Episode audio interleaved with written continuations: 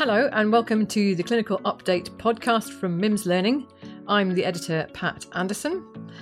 MIMS Learning aims to educate and inform healthcare professionals through learning modules, webinars, and live events featuring doctors and other clinicians who are passionate about their field of expertise. I'm here with Dawn Powell, a medical editor who's responsible for our diabetes specialty, amongst others. Welcome, Dawn. Hello. Just as a reminder, this podcast is aimed at healthcare professionals. As medical editors, we're not clinicians ourselves, but we just pass on key messages from our CPD modules. This is intended to inform your clinical judgment. Later in this episode, we'll have an expert interview with rheumatologist Dr. Tamir Malley, and we'll wrap up at the end with a learning nugget featuring some sweet research into an important topic.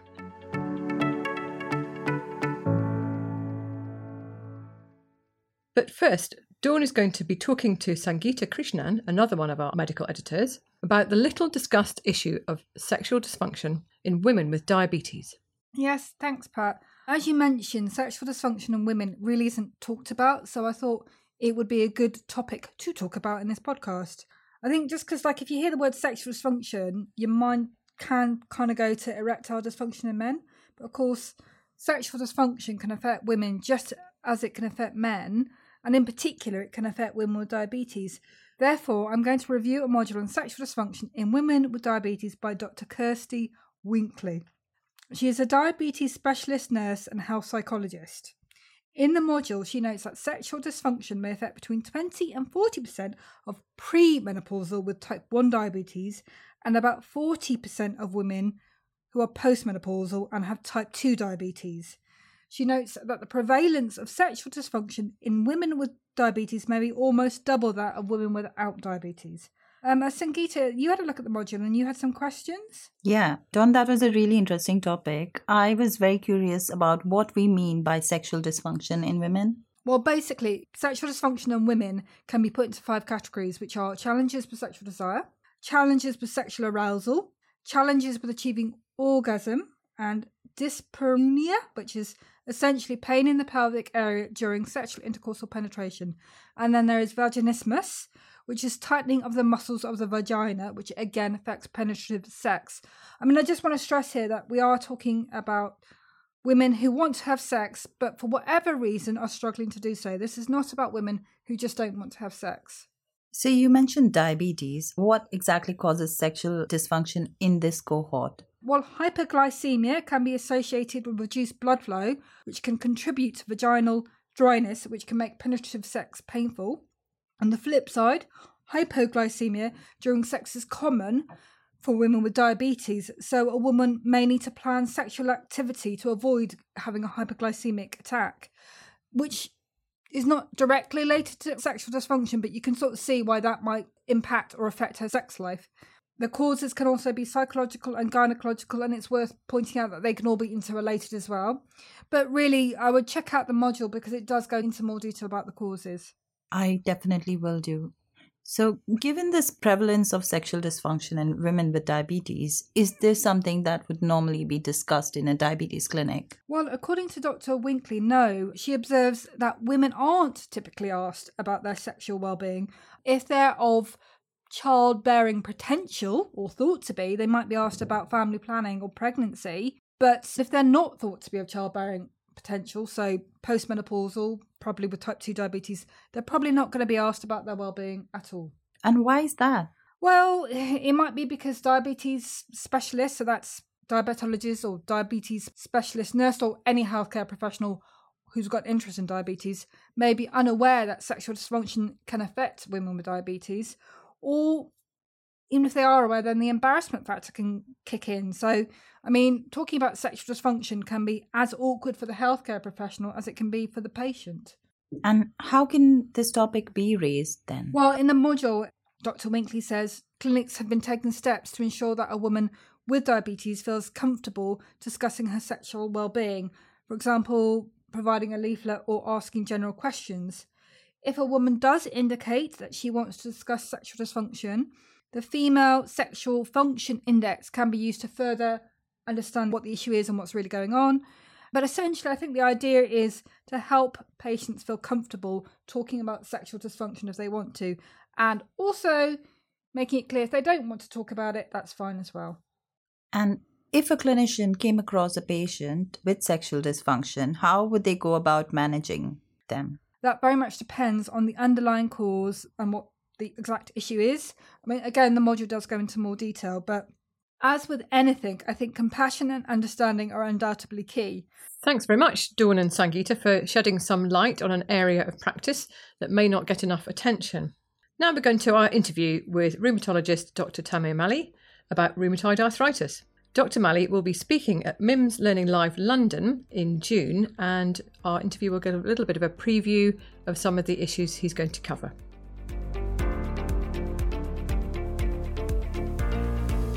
I have with me Dr. Tamir Malley, who's a consultant rheumatologist and general physician at the Royal Free Hospital in London. And we're going to be talking about rheumatoid arthritis. Welcome, Tamir. Thank you very much for inviting me to speak today, Pat. It's a pleasure to be here. Oh, not at all. So let's start off with just finding out a little bit about you and your role. So, I'm a consultant rheumatologist and general physician at the Royal Free Hospital in Hampstead, London. And in fact, this is my first consultant post, having commenced in October 2022. And in my current role at the Royal Free, I jointly run our lupus clinic, and I recently established a rheumatology hot clinic, a rapid access clinic for patients with suspected new and acute rheumatological conditions designed to optimize the early recognition and prompt treatment of potentially damaging and organ threatening diseases. I also organize and chair an engaging and lively weekly rheumatology postgraduate meeting, and in my spare time, I enjoy playing sport, keeping fit, traveling, and I've also had the privilege of working abroad providing medical humanitarian support to refugees in the Middle East. Brilliant, thank you. So, we're going to be talking about rheumatoid arthritis because that's the topic of your forthcoming presentation at MIMS Learning Live in London on 9th of June. So, first of all, could we have a look at the scale of the problem of rheumatoid arthritis? So, when we talk about the scale of the problem, we can think about it in terms of the impact on the individual, but also the impact on our healthcare system and economy. So, rheumatoid arthritis, a chronic systemic autoimmune inflammatory disorder, which primarily involves synovial joints, is the most common inflammatory arthritis and has a prevalence of 1% in the UK. And this is statistics that is reflected in worldwide prevalence data. And it's a disease that is up to four times more common in women than it is in men. In terms of incidence, the incidence is around 1.5 in men and 3.6 in women developing rheumatoid arthritis per 10,000 people per year in the UK. And the peak age of onset is anywhere between 30 and 50 years old, and the peak age of incidence is in the eighth decade of life in both men and women. And if we look at the burden of this condition on the economy, almost universally, it causes physical and work related disability at some point during the disease course.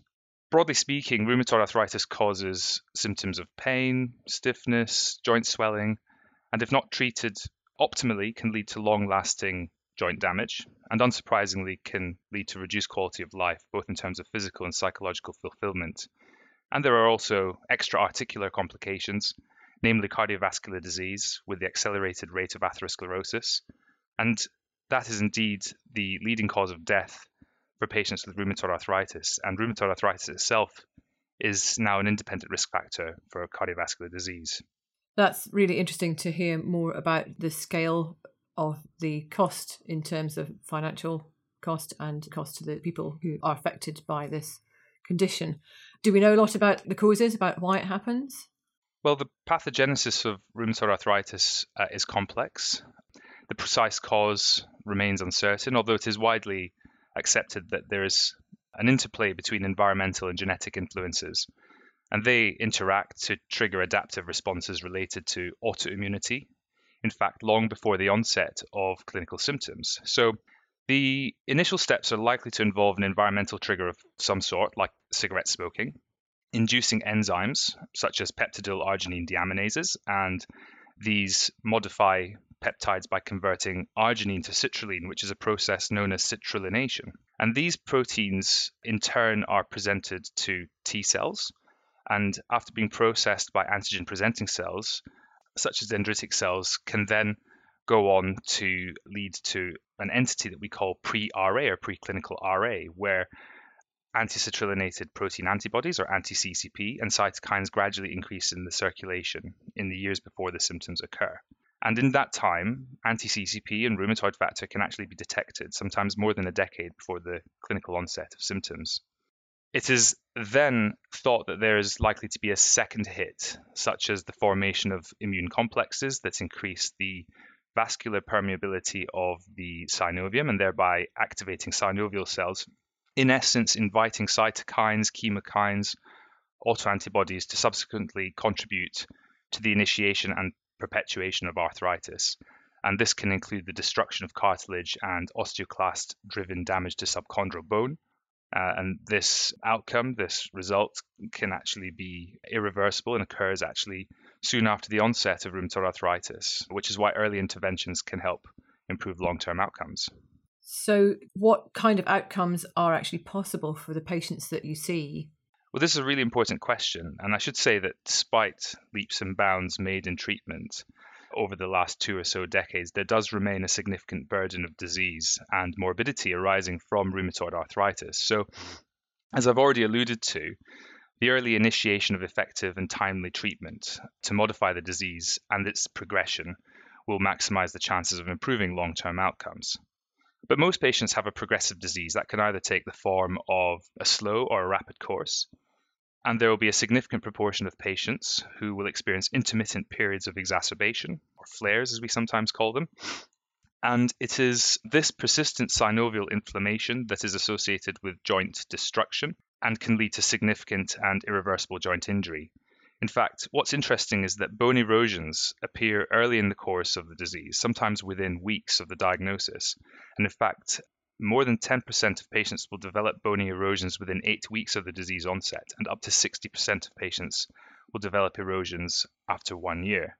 And so, all patients diagnosed with rheumatoid arthritis need to be treated with disease modifying anti rheumatic drugs as soon as possible. And this can be viewed as a window of opportunity for optimal treatment benefit.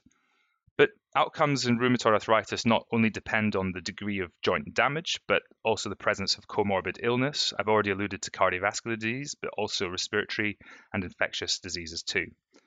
And there is known to be a reduced life expectancy in patients with severe rheumatoid arthritis, not only because of the sequelae of the condition, but also the drugs used in its treatments.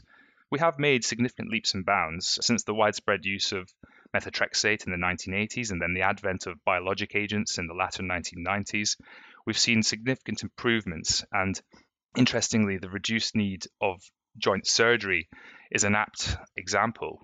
So the number of total hip and knee replacements in patients with rheumatoid arthritis has actually decreased, whilst this has increased amongst those in the general population.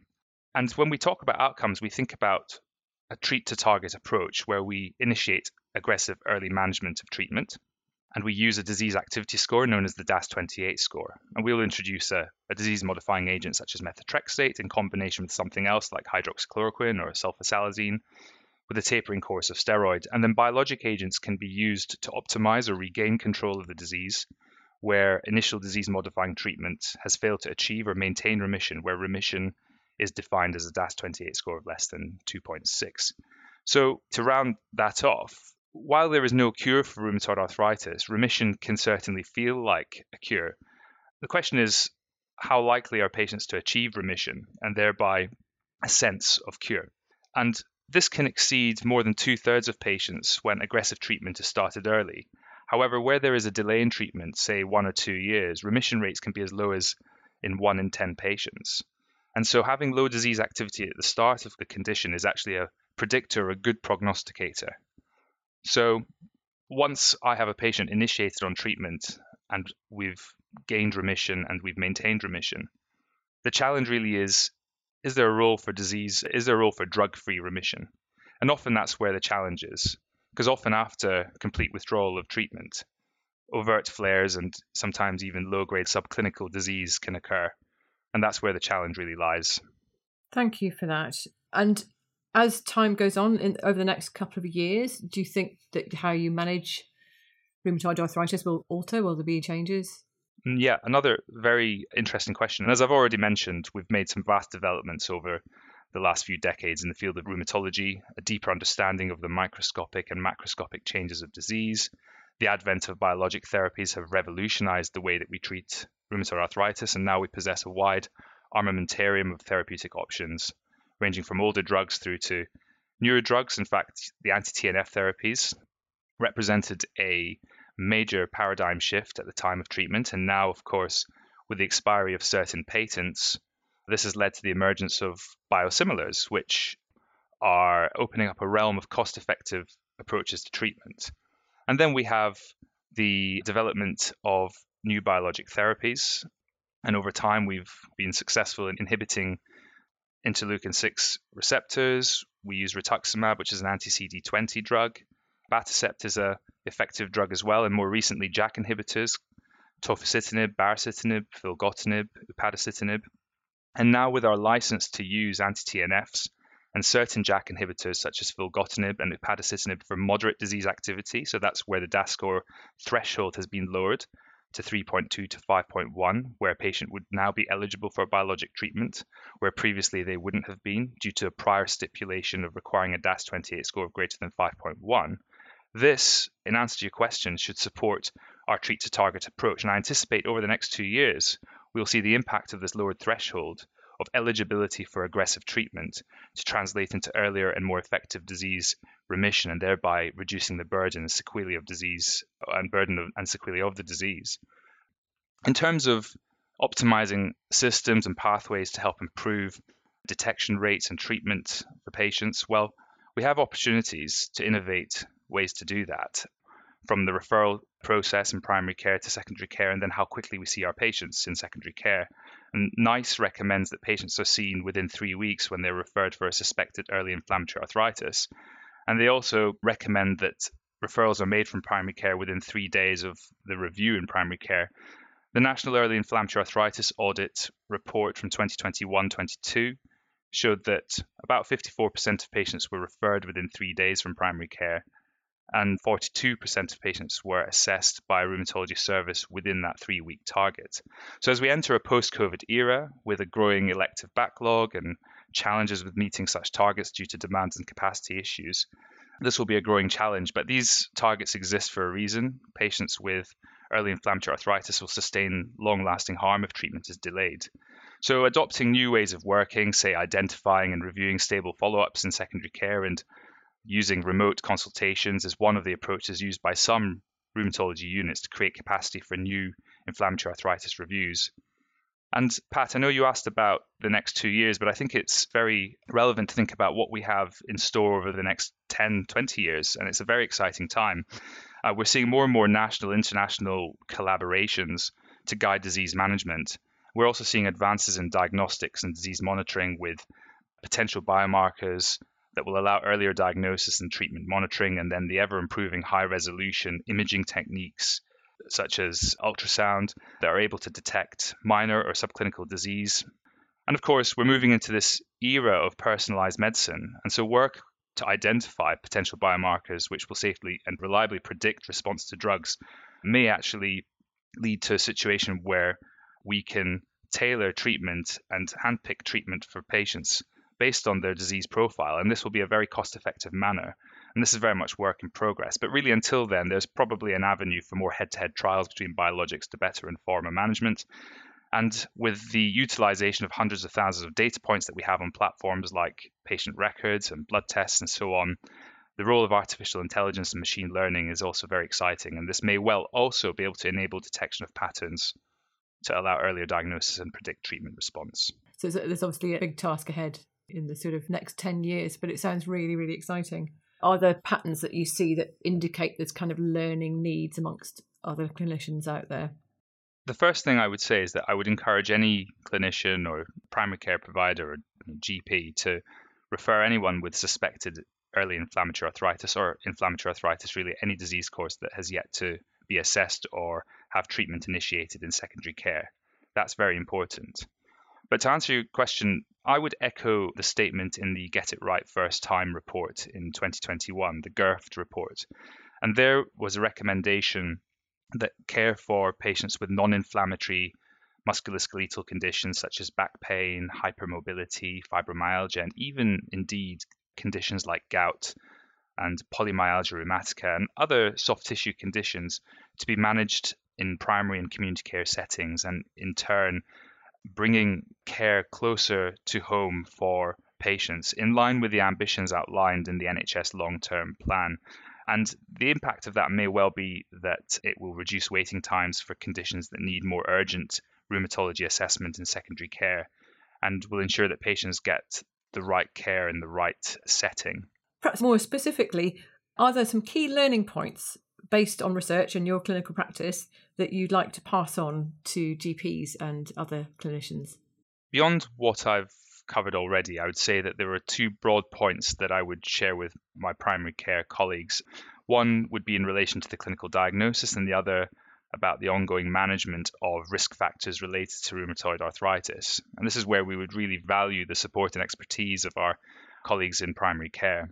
So, firstly, and most importantly, rheumatoid arthritis is a clinical diagnosis. So it's characterized by joint pain, swelling over several weeks associated with early morning joint stiffness, usually lasting more than 30 minutes, where an alternative diagnosis wouldn't better explain the symptoms.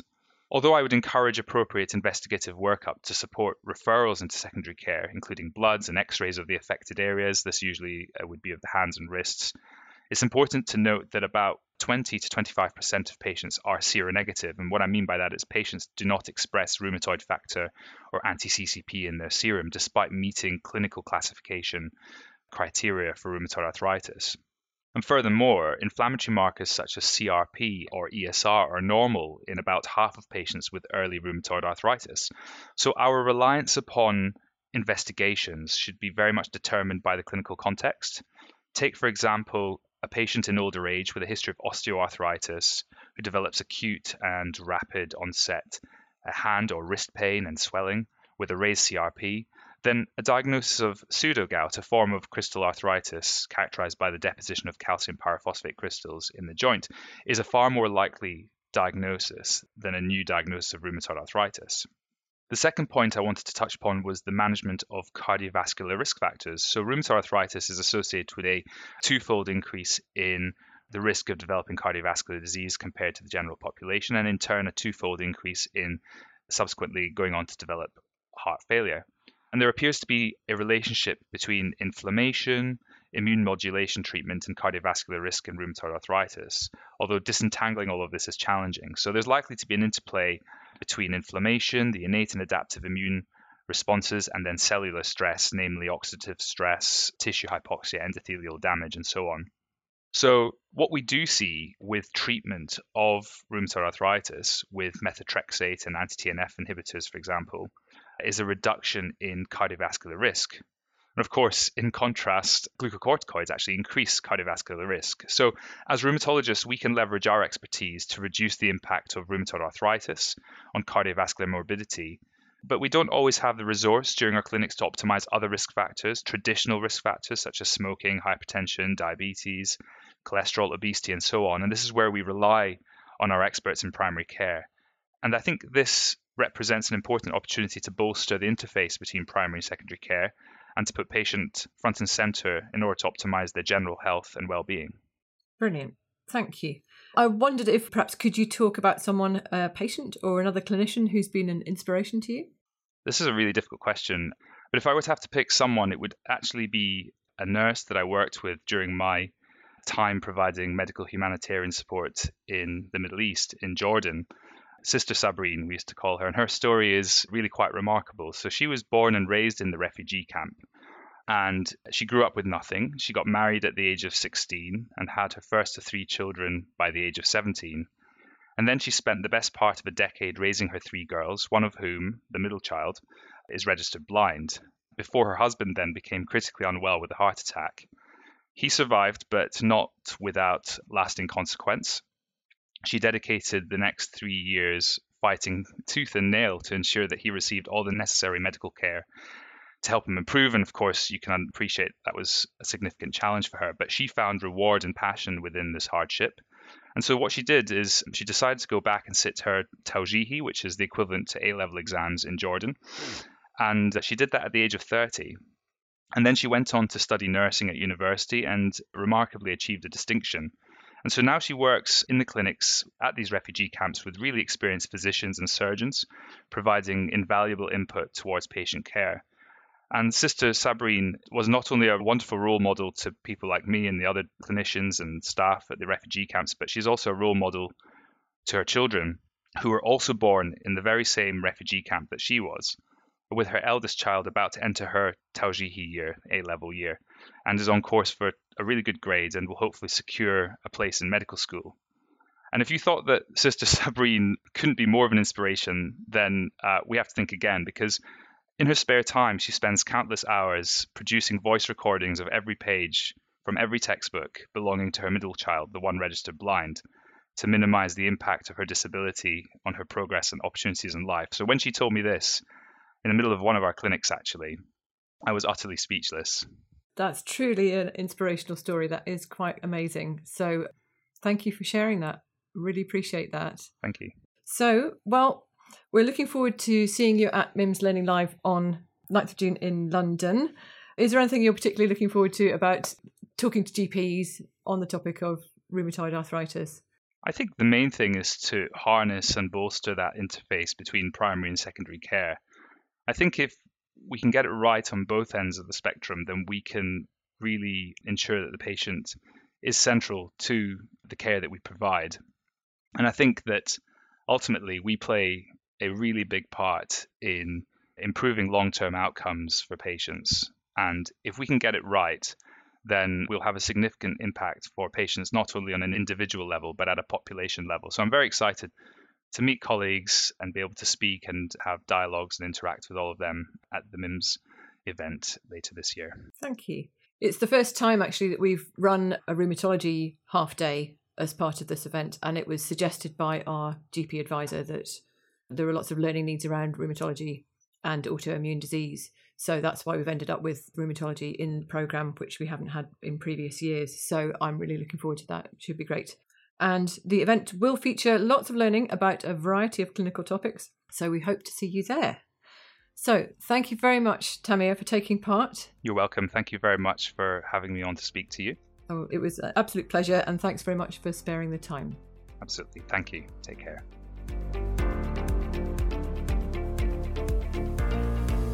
In our final section, we're going to discuss a learning nugget drawn from one of our regular monthly research briefings, covering a range of clinical specialties. This time, I'd like to talk about a study highlighted in our primary care research briefing. This piece of research might leave a sour taste in your mouth, unfortunately, as it shows that artificial sweeteners are definitely bad news. It was a large, population based prospective cohort study conducted in France among just over 100,000 people over 12 years. These people recorded their dietary intake of artificial sweeteners from all sources, including drinks, tabletop sweeteners, and dairy products, and the type of sweeteners consumed. And they found that total artificial sweetener intake was associated with an increased risk of cardiovascular disease and was more particularly associated with cerebrovascular disease risk. So, the researchers say this suggests a potential direct association between higher artificial sweetener consumption and increased cardiovascular disease risk. So I thought it was interesting that our GP advisor, Dr. Ravi Ramanathan, in commenting on this research briefing, said patients do commonly ask about the safety of artificial sweeteners. He says the study results can be used for opportunistic health promotion to advise patients to minimise or stop these products completely. But I've ended up feeling a bit sorry for healthcare professionals. They need to advise patients not to eat too much sugar, and now it seems they can't suggest using artificial sweeteners as an alternative. Yeah, I kind of think these findings show that there's no such thing as an easy win. Based on these studies, a healthcare professional can't, for example, just advise their patients to swap out their sugary drinks for the diet version instead. No, that's true. Although I guess at least you are informing your patient that a drink or snack containing its sweeteners is not a risk free option, and therefore you're giving them the chance to make an informed choice. I think the problem, though, is what do healthcare professionals advise patients to do instead? The obvious answer is, well, drink water rather than fizzy pop. But I think that's easier said than done for many of us. Yes, I agree. Even though it seems simple on the surface, I think it can pose challenges for a lot of people, especially those who don't have the resources. I do wonder which is the lesser of the two evils, though. Is it sugar or artificial sweeteners? Because high amounts of artificial sweeteners may be associated with some risks, but how does that stack up against comparable amounts of sugar, I wonder? That's a good question. I think there is conclusive evidence that eating too much sugar causes obesity and tooth decay. However, there's also apparently some evidence that eating sweeteners can stimulate your appetite and therefore contribute to obesity as well. So it's up to individuals to decide, but the British Heart Foundation sensibly recommends to reduce the total sweetness of your diet to readjust your tastes in the long term. That's a good recommendation. I took a peek at the study you discussed, and I saw that the researchers found that the cardiovascular disease risk was particularly with consumption of aspartame, acesulfame, potassium, and sucralose. So it makes me wonder if sweeteners that are considered natural, and I'm thinking of stevia or stevia glycoside, would they confer the same risk? They did have people consuming stevia glycosides in their study, but the percentage was pretty small, so they were all grouped under others in the study. That's an interesting point, and one that will hopefully be covered in further research, just in case it provides a better option for those who are trying to cut out sugar.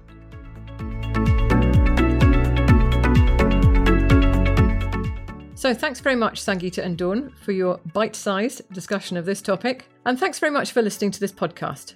We'll be back in a fortnight's time, and you'll find links to the learning materials we've talked about in the podcast description.